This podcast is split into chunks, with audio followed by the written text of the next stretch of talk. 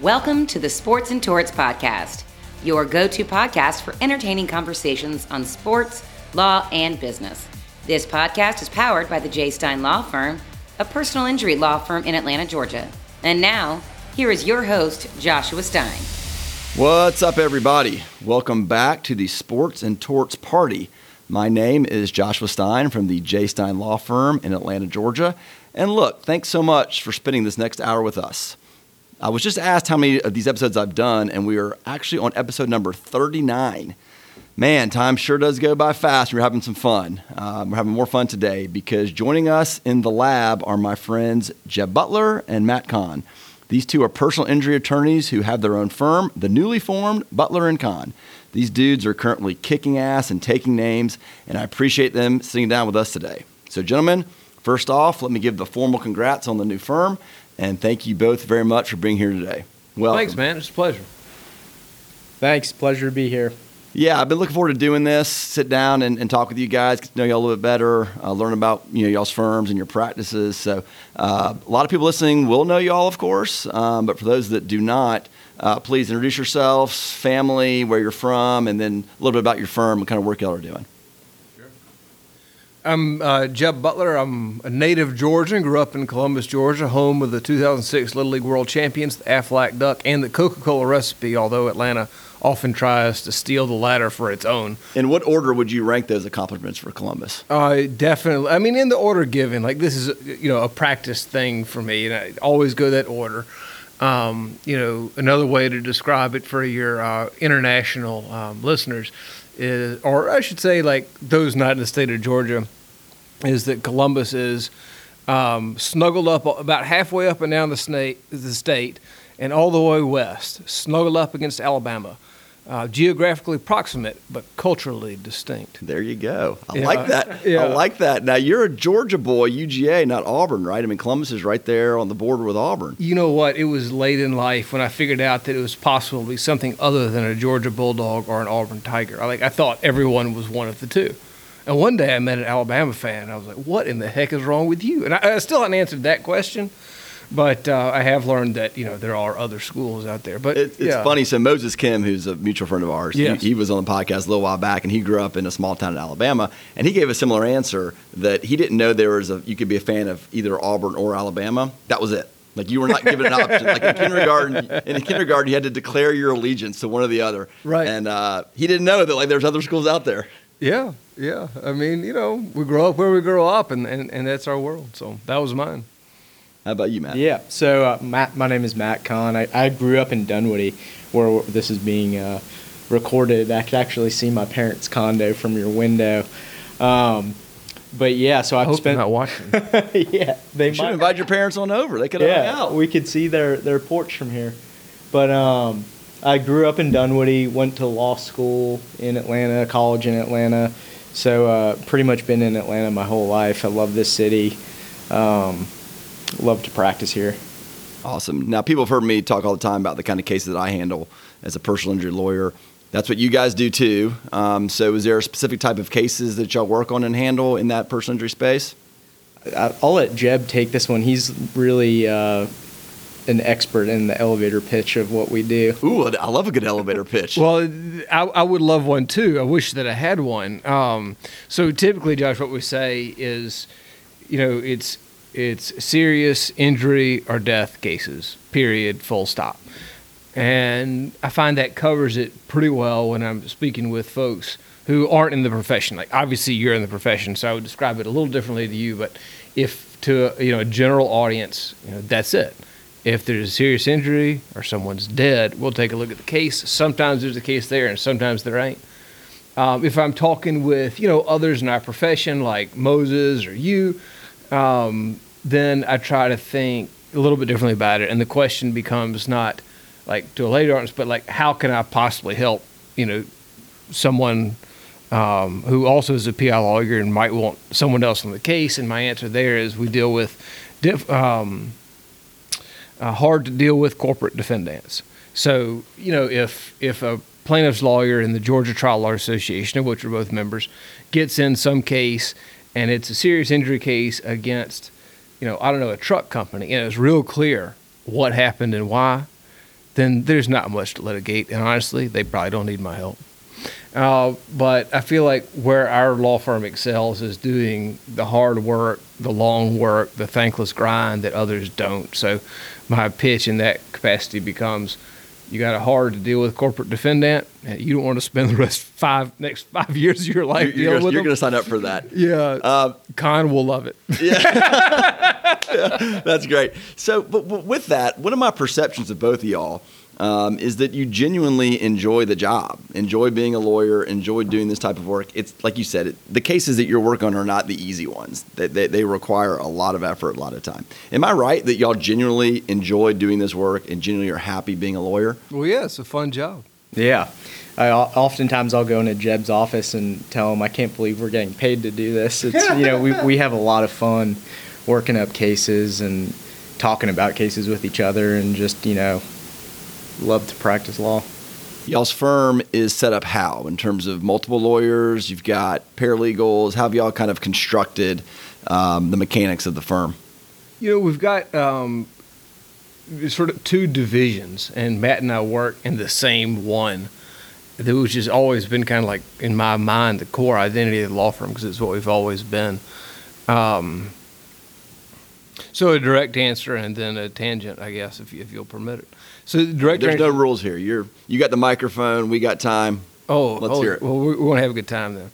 Uh, at least I will. So anyway, we got two divisions. You know, we got um, in, in Butler Kahn, we have the Butler division of the firm, which is where Matt and I both work, and that's what basically um, I started doing when I went out on my own at that time with Darren Tobin um, in 2014, and that is um, a small volume of big damages cases. You know, people bad hurt or dead, and really focusing and digging in on a small number of cases so you can do the best work you can.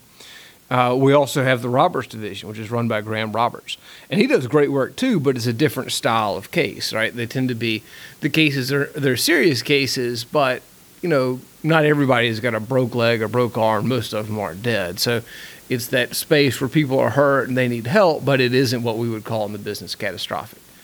And you know that he and um, Emory Rogers and Steph Bowen run, you know, a somewhat higher, not high, but higher volume of cases. Um, so we operate those two divisions. In in ours, in in the Butler division, we we really do. I feel like what we're wired to do. Um, you know, we'd like to get into the details, and into the weeds, and focus on things and achieve perfection. Of course, that's unattainable, but you try. So, like, Matt, I'll come to the office and be like, "What do you think about this?" And we'll go like a walk around our several walks around the office, little complex where we are, get in our steps for the day, but talk about the case. And about I don't know, sixty percent of the time, we'll go for this long walk, discuss everything in depth, and decide to change nothing. right? You can't But do that's that. a process to get there. It's right? the Yeah. process to get there, and if you don't if you don't go through that process, then you're going to miss great opportunities that do do arise. But you can't you can't do that on a case where there isn't significant damages because if you want to do that on every case, you can't handle but but so many. So that's kind of how we got to where we are, and where I think it, it fits our personalities, which are you know a little bit obsessive. What would you say about that, Matt? Yeah, I completely agree with that. We we logged two miles the other day just to give you an idea of how, how much walking we do. But um, yeah, you know, having a small number of cases just allows you to you know pour your life into those cases and you know become intimately familiar with the facts and the law and meet the families and just really get those relationships which you know I, I have a bunch of friends that are lawyers my fiance is a lawyer and you just can't do that when you're handling 30 to 60 cases Matt, you might talk about. So we have uh, a case in which um, a 15 year old girl was sustained to like a truly catastrophic brain injury and has a mental age that's I don't know quite reduced, and it will be so for the rest of her life. She can't walk, she can't talk, and she, uh, you know, it's unclear whether she ever will do those things again. And Matt spent a couple days with the family recently um, in connection with the making of a day in the life video. You might talk about that sure and like what that means to you on a gut check level. Yeah, so I mean, it, it was a pleasure, and and I got I spent two full days with this family, you know, from the morning till the evening, just walking through the steps that they take every day to take care of their daughter. And, you know, as you're doing that, you really get to, you know, get to know them. You hear the stories that don't just come out when you spend an hour prepping someone for a deposition or going through discovery responses. You really get to know them. And, and by the end of the second day, uh, the the father came up to me and, and hugged me and told me that we're family, and, and we both cried a little bit. And you know, you just you can't spend the time doing that and forming those relationships when when you have to you know bill 40 hours a week or you know attend to an unmanageable load of cases and i think that you know when you develop that connection with people it makes you want to fight harder. Like I've, right now i've got a bracelet on that says uh, hashtag kendall strong 43 yeah that's so cool and you're exactly right. I mean Yeah. making that connection I found this on the web. there you go. Serious serious talking to us. Um, no you're exactly right. In the day in the life video the, the the idea is to demonstrate to a jury or to a judge or to the insurance company the defense lawyer like what they're actually going through and they can actually see it with their own two, two eyes. Now as i'm hearing y'all talk y'all y'all uh, y'all are a very good fit for one another. Um, the story of how y'all met i find very interesting. I always love knowing how how I'm, I'm, i love connecting people and how people get connected. Matt i'm gonna let you do, give the story of how the two of you guys got together. Sure. So I, I was at a, a another smaller firm doing business litigation and, and a little personal injury, and, and I love those guys. We, we still keep in touch, but I knew that I wanted to uh, to do personal injury. I wanted that connection with the families, and instead of fighting over money between two companies, and so I made a list of trial lawyers that I admired in Atlanta, and Jeb was on that list and I asked him to go to lunch one day, and we went to uh, this little sushi place right down the street from our office, and uh, it was it was a fun time, but it was like one of those awkward situations where, you know, I'm basically hinting that I want a job, but I didn't have the, the balls to say it. Jeb's a smart guy. I'm guessing he was picking up what you were putting down. We'll give him a chance to. I mean, I'll have a one-liner. Like you get an email from some young lawyer with obvious gumption, and it comes from his Gmail. Like you know what's up. yeah. So we went to lunch, and then, uh, as fate will have it, uh, one of Jeb's associate put in her notice about a month after that lunch, and so Jeb gave me a call, and the rest is history. I think I accepted the job the same day he gave me the offer. Yeah, she recommended you, Alyssa Bascom, good person with whom I get along. Um, but she was like, "Yeah, Kahn's a good one. You probably should hire him." I was like, "All right, I'll do that."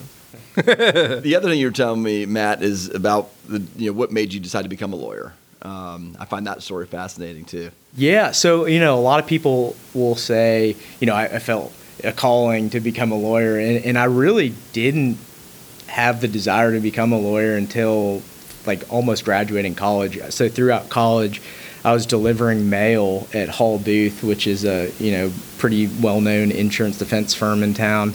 And uh, you know, I formed connections with all of the lawyers there. Many of whom told me repeatedly, "Do not go to law school." I hate my life, but um, I still did. And uh, Wait, way to listen, Matt. yeah.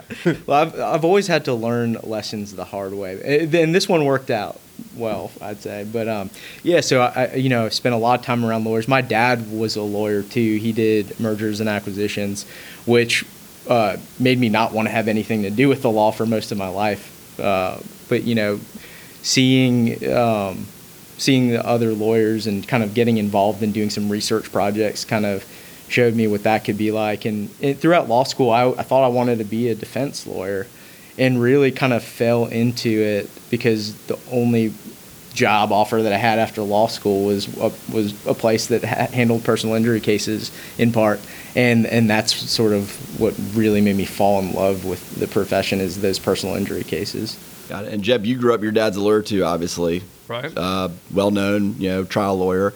So you grew up kind of seeing these cases. Um, I mean, were, were you old enough to kind of get a perception of the cases he was working on? Did it kind of frame you and want to go into the law, or or what? I remember the, um, and we'll go back and then forward again.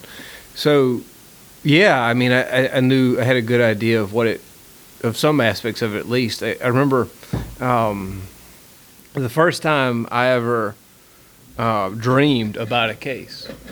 Like I had not been doing civil work for long, and I'm like, you know, working hard, and, and I start dreaming about my cases and what might be done. And I'm waking up and writing down stuff on a legal pad in the middle of the night, and I'm like, damn, this is crazy. So I, I called my dad. I'm like, Dad.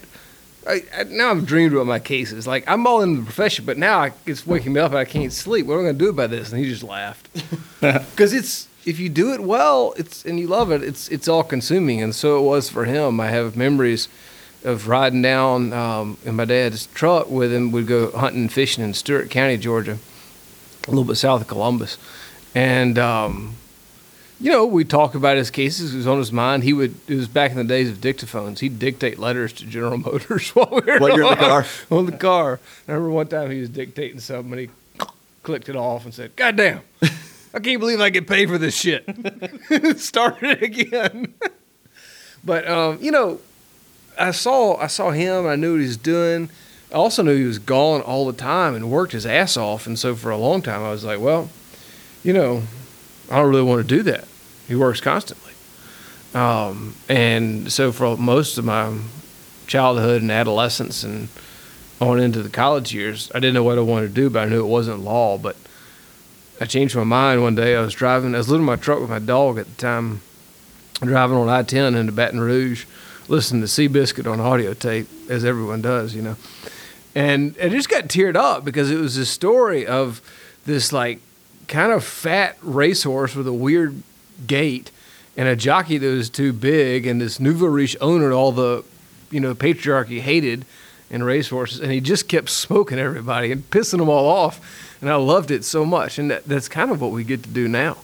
Like we'll get, and I, I, I do that from my dad's perspective. Decided I wanted to do it. I figured I had the aptitude because I can write and I can talk, um, and my sort of analytic style is well suited to this profession. But also wanted to because we get to take these, you know, corporate executives that think they're above the law and these, you know, freaking defense lawyers from these big tower fancy law offices and rub their faces in the freaking mud. and there's just nothing better. Yeah, no, I, I agree. I agree. Um, you know, my son is 11, and uh, so the name of my firm, J Stein Law Firm, we uh, we sponsor a lot of the local, you know, in something community. And one of the big things we do is the Walton High School football team. Mm-hmm. We're sponsoring, so he plays football and they'll say the fourth quarter brought to you by the J Stein Law Firm, da da da. da.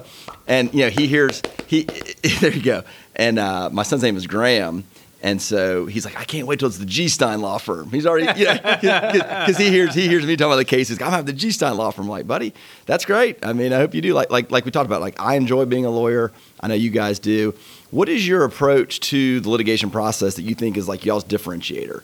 Um, what what's the sauce that y'all do when you dig into a case to find the missing document or get that witness? What are you looking at when that case comes in the door? I devoted some thought to this, so if it's all right with Brother Kahn, I'll go. Please do. So, um,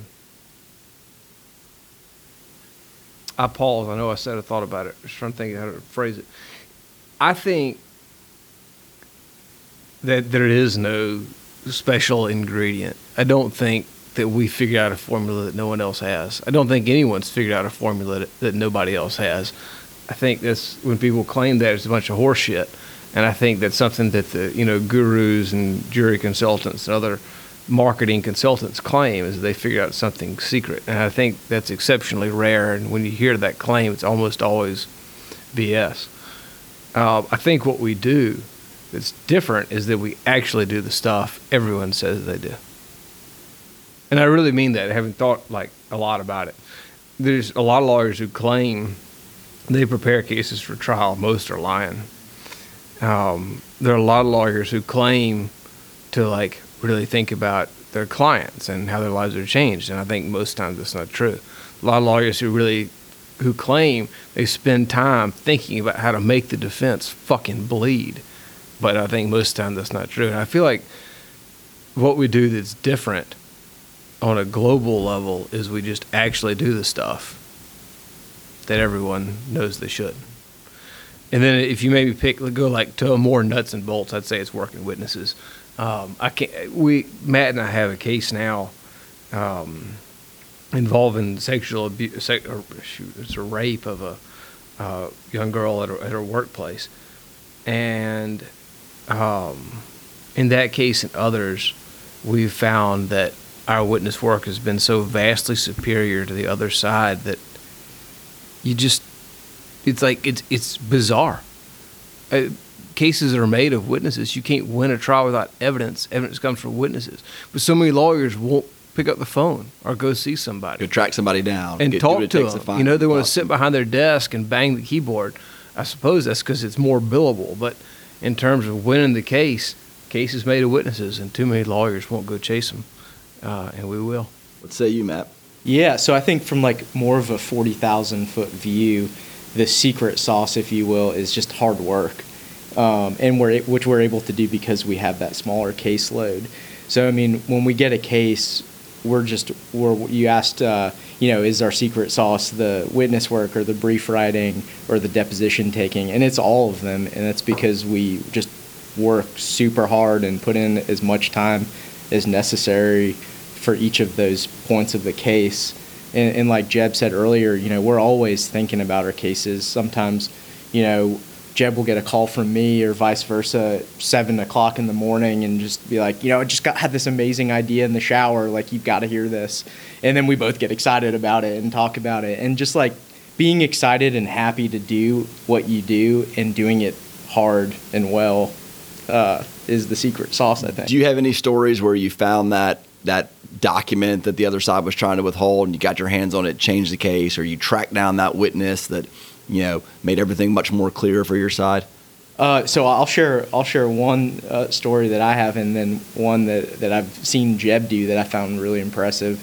But uh, the case that he was just talking about, the sexual assault case, uh, we tracked down a bunch of former employees who were all younger girls, and and so the the position that the the corporation has taken throughout this case is that there they had no reason to suspect that this manager would sexually assault an, another person or another employee, and we found this list of people from just going out and talking to people, and then one person gives you another name, and so on and so on, and every single one of them had had the same thing to say. You know, this guy was creepy. He would touch my shoulders. He would make uncomfortable comments about sex, and you know now we're in a position where there's just no way that they could win on summary judgment. And and when they lose summary judgment, we're going to have an amazing case at trial because we have all these witnesses. If there's one or two witnesses, it's questionable. But when you have ten witnesses that all say the exact same thing, that's compelling stuff. Hard to ignore that. Yeah. as you're as the fact finder.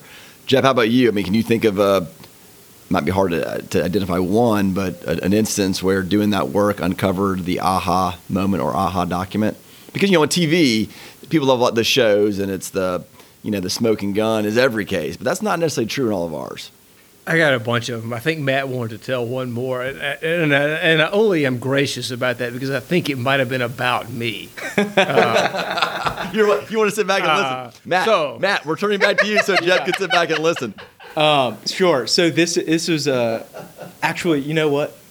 Uh, probably shouldn't tell this story. Uh, that's that's fine. Yeah. Matt gives the Really Matt gives the yeah. T timeout sign. All right, known let's from let, sports. let's do a pause for a No, second. it's fine. It's no, fine. no. I was gonna say just let it roll with us making fun of each other for saying something we can't or starting something we can't. I think we're all right. Ain't nothing on the record we can't say. Um, yeah. So, you know, um,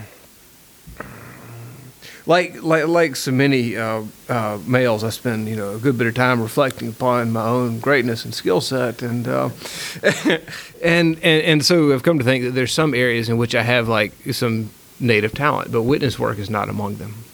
I think, you know, if you talk with a bunch of folks who do what we do, most of us will claim to be like gifted orators and trial lawyers. I think I'm actually pretty good at that. Uh, what I'm best at is writing. That's not a particularly stylish thing to say. It just happens to be true. And I have almost, I have, I, I think, few native gifts in the world of witness work. So that makes me like proud to be able to become good at it because it, it was all work and not like just the expression of native talent.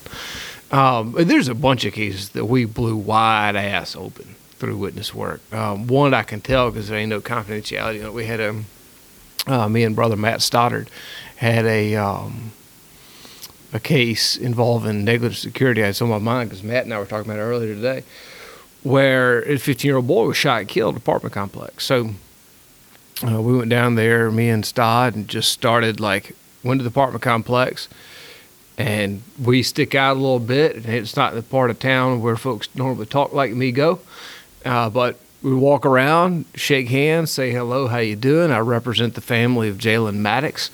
You know, can you tell me what happened? And if you're just honest and genuine, people will talk to you.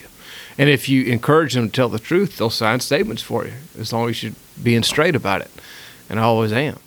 So we blew that case open. We had um, it was a negligent security case, Josh, as you well know. What that means is we have to show that the apartment complex where this boy was shot and killed um, hadn't taken reasonable security precautions. They knew there was a crime problem. They knew there were gangs active on the on, in the area, and they just didn't do anything about it. They just left their paying tenants out to dry and the predictable result was there's a, a attempt to rob somebody and Jalen Maddox gets shot.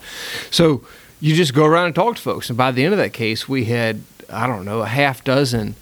Uh, affidavits, that is sworn written testimony from former employees saying there was obviously a crime problem. I told the owner there was a crime problem. they problem. knew it. They did nothing about it. I said, please fix it. Um, but yet, in the affidavits would say, you know, they did nothing.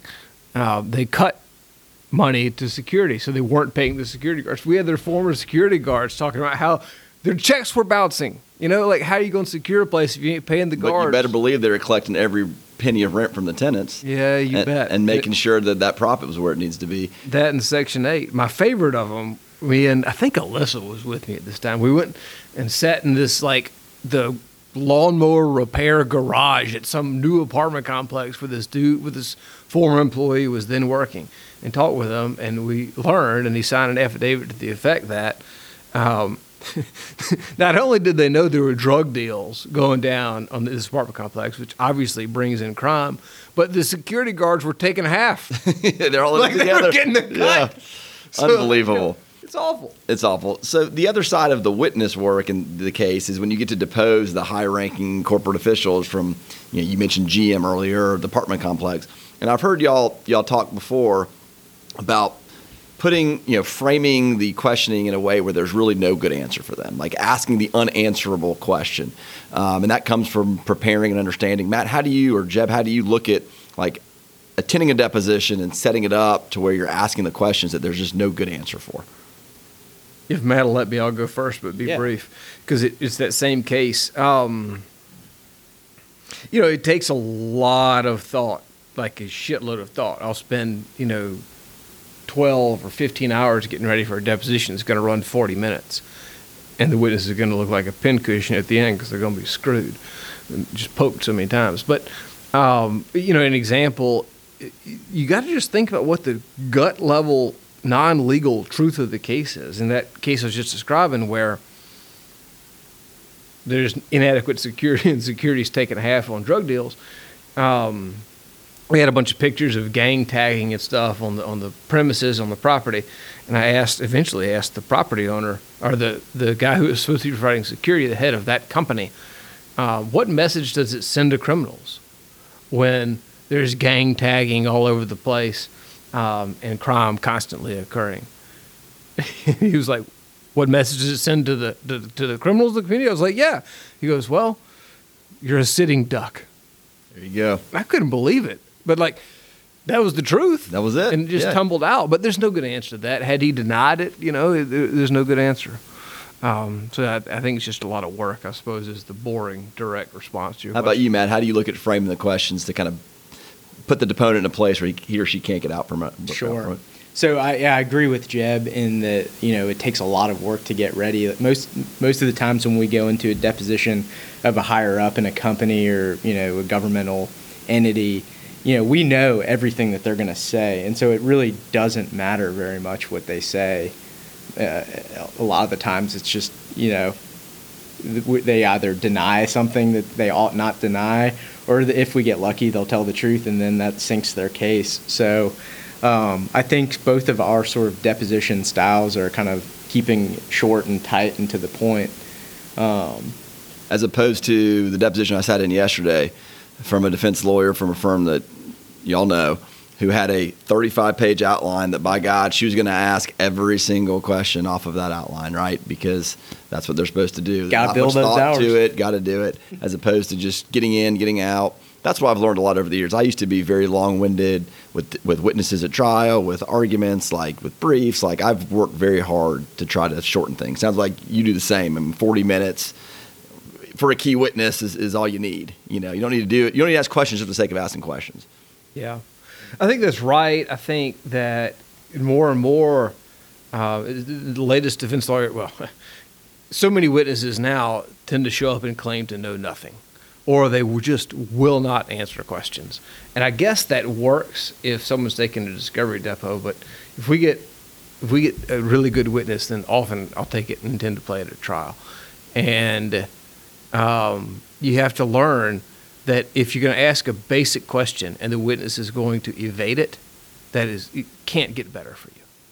We'll have witnesses, and I'll be like, I'll line up. We'll say, you know, this happened, and y'all, your company did this, and then ask, we'll get to like the punchline, like someone was killed. We'll be like, and I'll say something like, is that bad?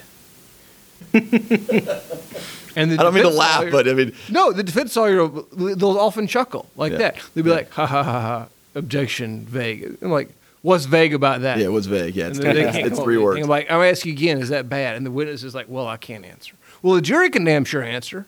They know what the answer is.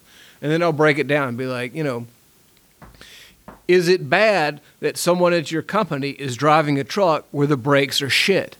Or I guess don't say shit because it's depo. Where the brakes are obviously worn and in need of repair. And they'll be like, well, don't know," and they dance around. And the more they dance and evade, the better it Better is. it is. Because it used to infuriate me when I was a young lawyer. And now I know, nah, I should rejoice because it will infuriate It's funny the you jury. say it's funny you say that. I give myself a pep talk before every deposition about that because it used to infuriate me too. And I just couldn't like wrap my mind around the fact that this person is refusing to be straight with me. Yes. And it would it would just bother me to my core. Yeah. And I'd raise my voice and I'd get com- combative. I'd tell myself every time I'm like, that's how they're going to be. Do what you just said, which is just know, know that at the end of the day it's going to be worse for them and let them hang themselves. Because the question is all that really matters a lot of times. The jury knows what the answer is supposed to be. Let them fight it. That's good stuff guys. Y'all mentioned a couple specific cases that you've worked on but one case we haven't talked about is a case that i'm really interested in that y'all just just resolved. Um, an incredibly tragic case involving a, mo- a, a young man on a motorcycle. Um, y'all did unbelievable work on that case matt kind of explain, introduce the case to the extent y'all are comfortable. I mean, I you know I don't know what can and can't be talked about, but to the extent you're comfortable, you know, kind of outline what that case is, what happened, and how Sure. it how it ended up. So we we represented the family of a 27 year old kid who was on a motorcycle on his way home from a dinner with his girlfriend, and they were stopped in an intersection. The motorcycle stalled, and then a minivan hit them from the rear, going about 40 miles an hour, and launched them both into the separate directions in the roadway. Um, the girlfriend ended. She you know she suffered serious injuries, but she ultimately made a full recovery but the boyfriend, our client, uh, was run over by a hit and run driver, and he he, suffered, you know, catastrophic brain injuries, and he, he's going to require 24/7 care for the rest of his life. Um, so we're dealing with a difficult but tra- tragic but difficult set of facts to to approach because we've got you know an, an unidentified hit and run driver which is going to present serious apportionment problems at trial and uh, some contributory negligence um, or allegations of it. Our uh, client's motorcycle had a, a very small aftermarket tail light that was too low to the ground. And so in the police report uh, it had made a comment about it being illegally low. So you know we had a, a lot of hurdles. Which, to be fair, it was. yeah, right, right. so we, you know, we had a, a lot of hurdles, and um, we, you know, w- with any case of this magnitude, we, you know, want to get our experts in order, and so we, we had a conversation with a, a an accident reconstructionist that we work with on some cases, and basically he told he told us that the case was a loser. That you know, I'm going to stop you right Yeah, there sure. because um, when you get a case like that where there's you know an argument about what happened, and, and we always hire an expert accident reconstructionist who can kind of put the pieces back together and, and give us scientific kind of answers to why a wreck happened. Um, you know, you want that to come back on your side, right? You want the the accident recon guy to say, "Well, this happened because of these reasons," um, and your guy did nothing wrong, whatever the case may be. But the first person you spoke with, or y'all spoke with, didn't have that opinion. Is that right? That's right. And and a lot of folks would take that and be like, you know, tough case. We tried, we hired this person, but the facts just weren't here. So y'all didn't y'all didn't accept that, right? I mean, that's right. I'm butting in. I'm gonna let Matt continue. But what I think sometimes people may not realize is you still got to pay them. So we've just paid this dude hundreds of dollars per hour to analyze the case, only to come back and be like, "Nah, you're gonna lose." We're like, "Well, thanks a lot, bro." no, that's exactly right Yeah. because your your firm is investing in this case, hiring the experts to, to give you the answers. Whether the answers are right or wrong or good or bad, you still owe the money, like you said. So, what what is the conversation among in, in the firm when first thing comes back and he's like, "Sorry, guys, no case." Yeah. So I mean, we definitely wanted a second opinion, uh, but when with the second opinion from an, another accident reconstructionist was y'all have a loser, you know, then then there's there was some internal debate about you know whether this was the case. Um, you know, we we kind of we went on our walks. We probably walked ten miles talking about it and and decided that, that we were gonna just keep after it. Um, and it, it was actually pretty fortuitous how we ended up finding our accident reconstructionist. Jeb and I had a deposition in a different case with an accident reconstructionist, and the uh, defense lawyers like unilaterally canceled it while our expert was there already buttoned up and ready to go. And he was like, "Well, I'm here for an hour. Like, y'all want to talk about any cases?" Oh, and, wow. And we we ran the idea by him. We kind of ta- like went through the case with him, and he, and he, he said he would dig in, and and he was the expert that we ended up going all the way with, and it worked out, obviously. Yeah, he was the fifth Yeah. one. So I, I thought it was fifth. I mean, we, you just talked about two. Um, so let's let's like frame this again. I mean, you've had four people that are. I'm assuming y'all looked at very credentialed folks, right? Like you're not going to waste your time if they're I not. would know all their names. Yeah, people listening would know all their names, and yeah, their feedback to you was not good. And then you you find yourself in a deposition in another case with a with an hour to basically spend, and there comes the guy, a guy- girl, I don't know, um, that was able to look at it in a way that just made different set of sense. I mean, what was it that was different with that person's approach versus the first four, or is it a different way of y'all looking at it? I think he was hungry. I mean, that's it, right? It, it's. I feel like we can be candid about it. I mean, um, you know, Josh, when you were a, a cub lawyer just out on your own, right? You didn't have no cases, and your wife's looking at you like, "You gonna support this family or not?" You know, you're gonna take a flyer on a case that's a little risky because because you need to. And I feel like that's what happened here. We ended up working with a fellow who um, is smart as hell and a great reconstructionist. He was right about everything he said, but you know he was in a professional position to where he had a lot of experience, but needed to make his own name. So he's willing to take a chance on a case that the established, well-credentialed, well-known people that we had used up to that point may not have been. So what happens next? I mean, your, your client. I mean, you mentioned the injuries. The injuries were were life changing. Um, you now have this this expert that's going to help, you know, support the theory that y'all knew was right. What do you do next? Sure. So we had a whole team of experts, so that was only one piece of it. We also needed uh, because it was a nighttime collision, so we needed a human factors expert. Um, and we, we were facing the same problems. Everybody we were speaking to was telling us there's nothing that anybody could do to avoid this collision. And I think, uh, Jeb, correct me if I'm wrong, but I think we spoke to four human factors experts before we For, for, the, for, for those Yeah. listening, explain a little bit about what the, the concept of human factors is. I don't know if Jeb, you want to, or Yeah, I can do this. because I, I, I find it fascinating. I mean, I, the first time I learned about this field was from from uh, well, she has ascendeth to the bench, and perhaps would want her name associated with my scurrilous stories, so I'll leave it out. But my boss at the time was like, "We need a human factors expert, Jim. This whole field's kind of made up, but we're gonna pretend. Go find one." Like, all right. Human factors is like they take the the stimuli that is like the things that we see or hear or smell, I guess, and then assess like what range of human reactions to them are appropriate. So as applied to this case where we have a motorcycle sitting stalled out at a traffic light in Cobb County at night, you know, and someone rear ends it, the question is what what did the what did the at fault driver, the driver of the minivan, see, and what was the range of appropriate responses, and how does that compare to the actual response? So that'd be a human factors expert. You take the factors and figure out how a human is supposed to respond. Got it. Took four four of those to get to one. Mm-hmm.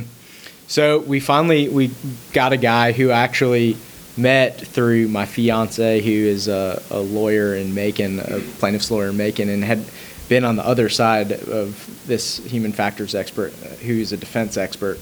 And so we assembled the team of the uh, accident reconstructionist and the human factors expert and a uh, photography expert. And we did a full scale reconstruction of, of what happened. And it was really like our main theory of liability really developed on the street at 9:30 at night when our photography expert was like, "Man, those are some foggy headlights." And we're like, "Wait a second. What, what were the headlights like on the Did, did I did I read at some point? Y'all tell me at some point that y'all purchased a similar car. Oh yeah. yeah so, so so you're rec- Yeah. you're recreating it. Tell me. Tell me I believe it was a couple of them. Yeah. Gosh, we, we ended up owning a small fleet. Yeah, we so, so, that's another layer, right? Like Mm-hmm. you're going out and you're you're you're going on Auto Trader. I don't know to find a 2000 whatever Dodge Caravan, Mm-hmm. and you go buy one. Is that like like a crash test dummy type of a concept where you're just going to really redo the whole thing and you want the actual vehicle there to make it that much more real? Yeah, so this was my first time doing one of these. So I, I was there pretty much at, at every stop. And we bought a minivan. It was a Toyota Sienna, and we bought a Harley Davidson. So we're the proud owners of a motorcycle now. Um, and we went out. Wait, I thought you told me you sold that damn thing. but uh, we we went out to the scene. We had we had the police close the road down, and we didn't actually like re- perform the crash, but we you know had them positioned in the positions that our reconstructionist uh, had determined were accurate, and then just took pictures at each point to show what the driver would have seen. And ultimately, we ended up using the the foggy headlights that were on the actual minivan, and then cleaned them with like a five dollar cleaning kit off of Amazon, and it just completely changed the numbers. M- making the argument that that was the simplest fix. Right, That, you, exactly. that you could- with just something like this, it, this could have been avoided. Yeah, they would have seen. yeah. Okay. That see that that that's We ended up shutting down PDK, right? We did that too. That was so. That was the second time. Yeah. all right. I'm going to ask the dumb question about you know you were asked like what's human factors? How do you shut down an airport? How do you shut down a road in Cobb County? Well, I usually don't. I mean, if it was left to me, I'd have like a handkerchief and I'd be waving it at people. But you get in touch with law enforcement. Experts can help with that. Our, our experts have done this before.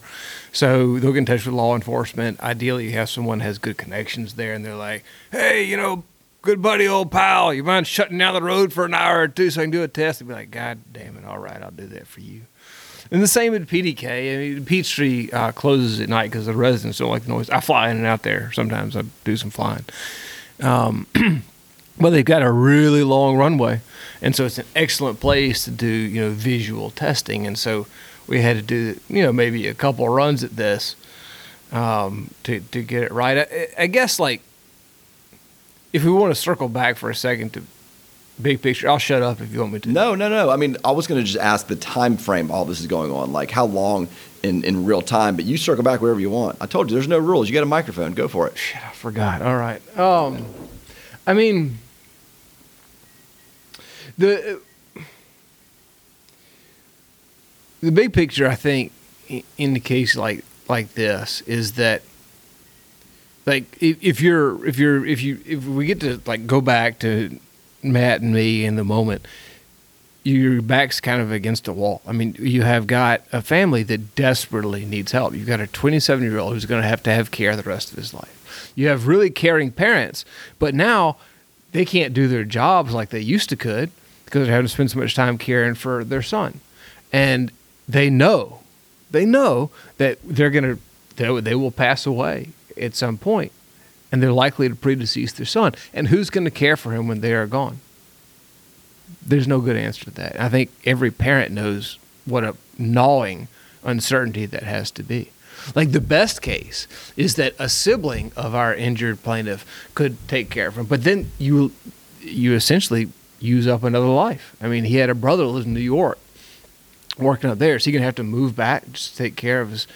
So it's a whole host of problems to which there's no good solution unless Kahn and I can cook up some damn theory to win a freaking lawsuit at every step, And right? so here we are on our fifth recon expert, our fourth human factors, being like, "Go shut down the airport again and take more pictures."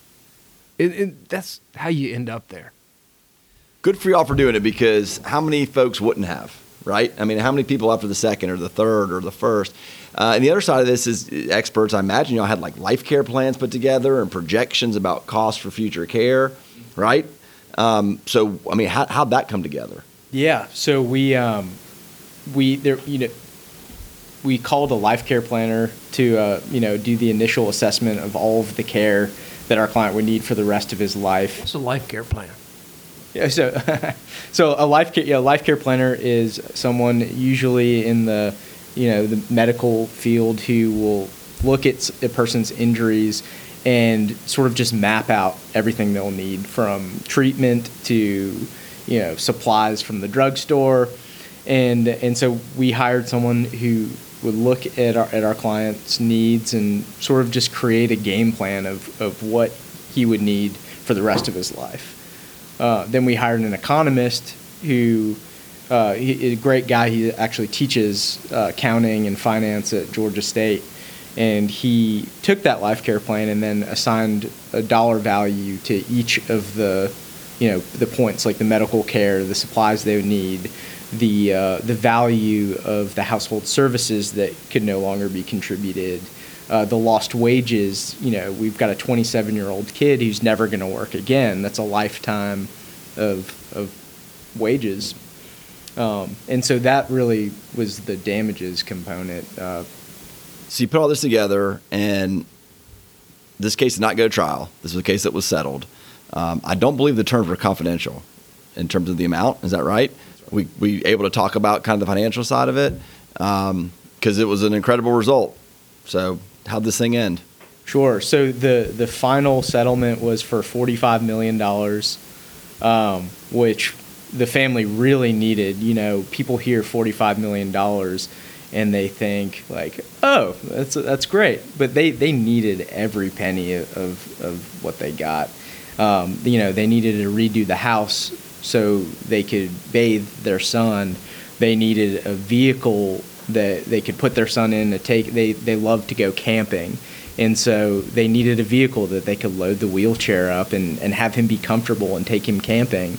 Um, and so, you know, this this amount was just it's security for them. You know, they know that they'll be able to take care of their son for the rest of his life, and that when they pass away, someone else will be able to take care of them. the financial the finances will be there to, to do what's needed. Jeb, when that moment hits and the case is resolved and you're able to report to the family that the situation they found themselves in with no good answer, at least y'all were able to bring them an answer for the security of, of, of his health and well being the rest of his life, financially speaking at least. What does that feel like?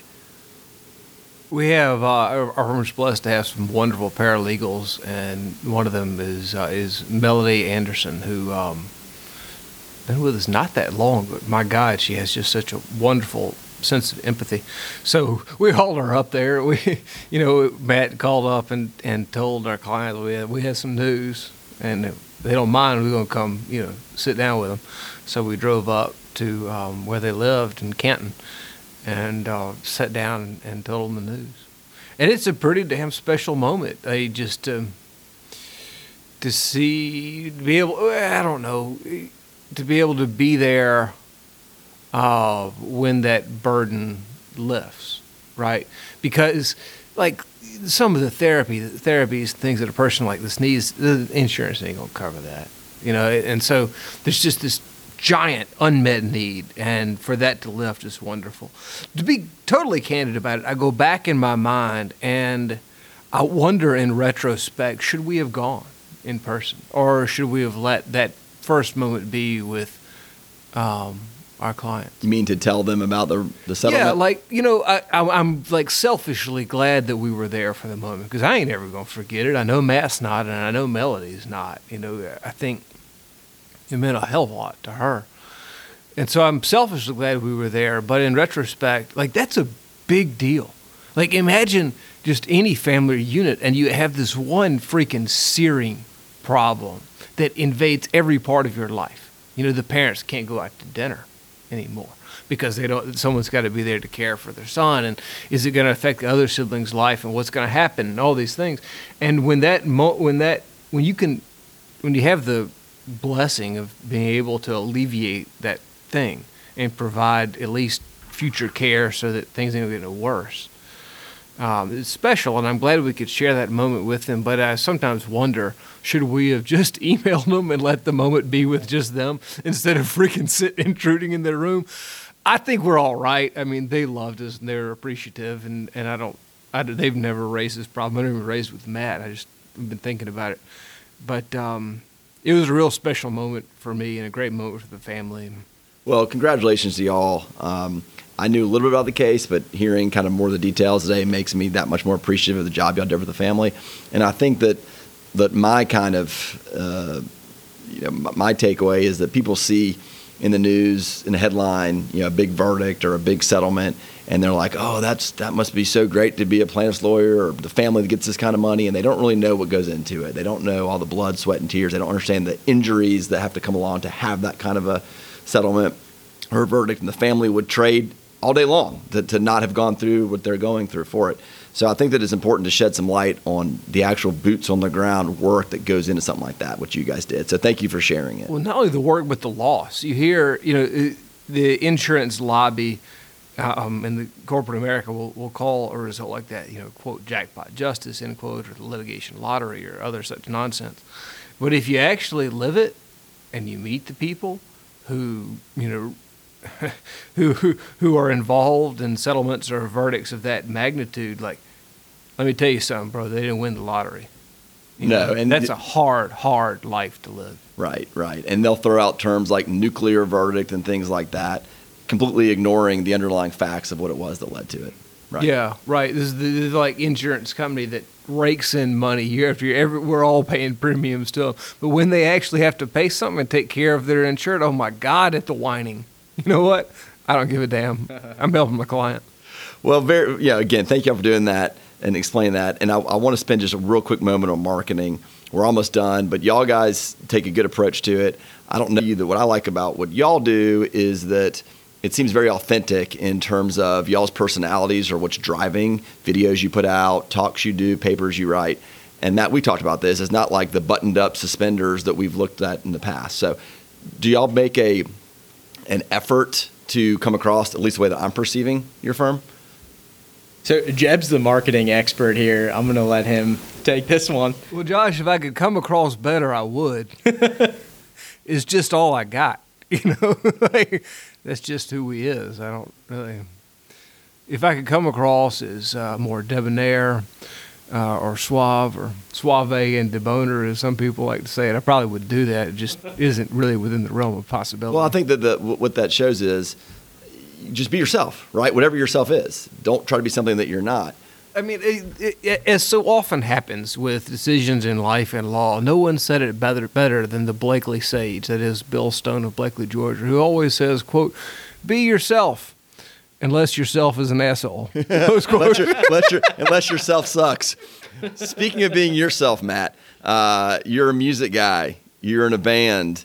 Um, I'm gonna embarrass you here for a minute, but you do you do some firm jingles with your guitar and you sing a little bit. Um, I think they're awesome. You take basically a minute, 45 seconds, and you sing a little song. Uh, I'm gonna put you on the spot, man. I'm gonna I'm gonna ask you if you do at least a verse or two of one of these jingles. one of these jingles. All right, let um, it rip. All right, here I'm gonna I'm gonna get an instrumental going for you. Will this be the first time you've had karaoke on Sports and Torts? So I've had my brother play the banjo and the guitar. Oh. I had Joe Murphy just last week do his harmonica. You know, Joe, mediator, you've used him before. He does wow. harmonica. Um, I've had my dad's band play a couple songs. So I like to, you know, sports, towards some music we can do. So if Matt This and will I had my done our first- research, we would have seen this coming, basically. This will be the first jingle, though. So I'm excited about this. What I admire about them is, is Matt pulls this up is that, is that they're like he describes them as jingles. I, I feel like too often um, those who create art or really anything overhype it. You know, they want to describe it as something. there's not- But Kahn, he's like, I'm gonna rip a jingle. I'm gonna call it a jingle. We're putting it online as a jingle. you don't like fucking jingles? While, while, while, while, while he's pulling up the audio, because I didn't give him a good heads up, I got to ask you a question, Jeb, about about this flock of chickens you keep in your backyard. What's that all about? Well, I mean, you know, um, I grew up on a farm. There were uh, we had when I was a boy, we had chickens and we had pigs and we had raccoon hunting dogs and bird dogs and squirrel dogs and the whole thing, and it was quite fun. Um, now live in this damn city, but really the way it came about, I can circle back again to my good friend brother Matthew Brett Stoddard, with whom I lived in this house on Highland Avenue shortly after law school. We were both lawyers, and but we were, you know, doing fun things like playing beer pong in the front yard and hoping the cops didn't show up. And but they did. You know, sometimes the police would arrive and, and allege noise violations. So this led Matthew, uh, a good lawyer, to look up the noise ordinance in the Atlanta Code, which happened to be right next to the animal ordinance. So he came home one day from work where he should have been working on, you know, Pete Law's cases at the time. And um, I said, Jeb, I have something to tell you about the ordinance. One, we should always keep something out to make it look like a cooking fire. But number two, we're allowed to have up to 10 chickens. Anecdotally, we can have 10 chickens. yeah, yeah. And, and, and it was pretty soon So you took, you took that as a suggestion to go get 10 chickens? I'm sure that's how he meant it. I mean, he's a smart dude. He knows me quite well. It wasn't long before the chickens were delivered. So my, my urban chicken farming history, uh, you know, it's got some roots. Um, and so I, I, I'm happy talking about chickens, but I, I feel like perhaps it is jingle time. All right. Hey, Uh, nothing like killing some airspace about jingles, talking about some backyard chickens. So well, well played, sir. All right, Matt, what you got? All right, so if I knew that I was going to be doing this, I- when you told me to bring my guitar, I thought you were joking. Um, but it, here we go. All right, and uh, hopefully you don't get a cease and desist letter from Hootie and the Blowfish's lawyers here. Butler we're the best law firm in town. You can look on Google, but we'll always win the crown. When you're injured, and it's not your fault, Uh huh. We'll file a lawsuit and we'll take the ass to court. Take it to court, uh-huh. baby. oh, so that makes Darius Rucker Hell proud. yeah. You can't tell me that doesn't make Darius Rucker proud. If I was Darius, like, yeah, I think I'd be like, that dude, he don't have my talent, but he's trying. I appreciate that. I love it. You're, you're, you're a good sport. I appreciate it. Guys, this was so much fun. Thank y'all for coming down here today. I think we covered lots of topics. We could be talking for hours and hours and hours, but uh, I appreciate y'all sharing everything with us today. I know everybody enjoyed this as much as I did. Um, y'all's website, your firm, socials, tell people where they can find you if they want to hear more jingles or read more about the cases y'all working on and just get more Butler Kahn in their life. Yeah, man. Well, well thanks. And, and I'm sure that everyone would love to hear more from us. And if they do, uh, butlerfirm.com is a good place to start. We didn't update the URL when we went to ButlerKahn. And we're also, if you go there, you'll find our links to uh, YouTube where you can hear more of Matt's freaking awesome music. And also Instagram, Facebook, LinkedIn, the whole thing. Love it. All right, Matt, how about you? Same same uh, same social links. Same social. Our, our uh, Instagram is just Butler underscore Kahn, and uh, it's been a pleasure being here. It's been fun. Love it. Good stuff. Thank you, Josh. Yeah, my pleasure. So, in terms of me, uh, jsteinlawfirm.com, you can find what I got going on there. Sportsandtorts.com for old episodes. There's some episodes you guys need to catch up with. Come on, let's go. Um, you can find old episodes when you just search on Apple Podcasts. I've got an Instagram handle, J Stein, J. Dot Stein Law Firm. I told you I started a TikTok account. We discussed that before the podcast started. Yeah, you're ticking and talking. I'm impressed. I'm ticking and I talking. mean, you got some gray in that hair. Oh, shit. It's a podcast they didn't know. I'm looking at your beard. I see some gray in your beard too. Uh, It's the- shots the- fired.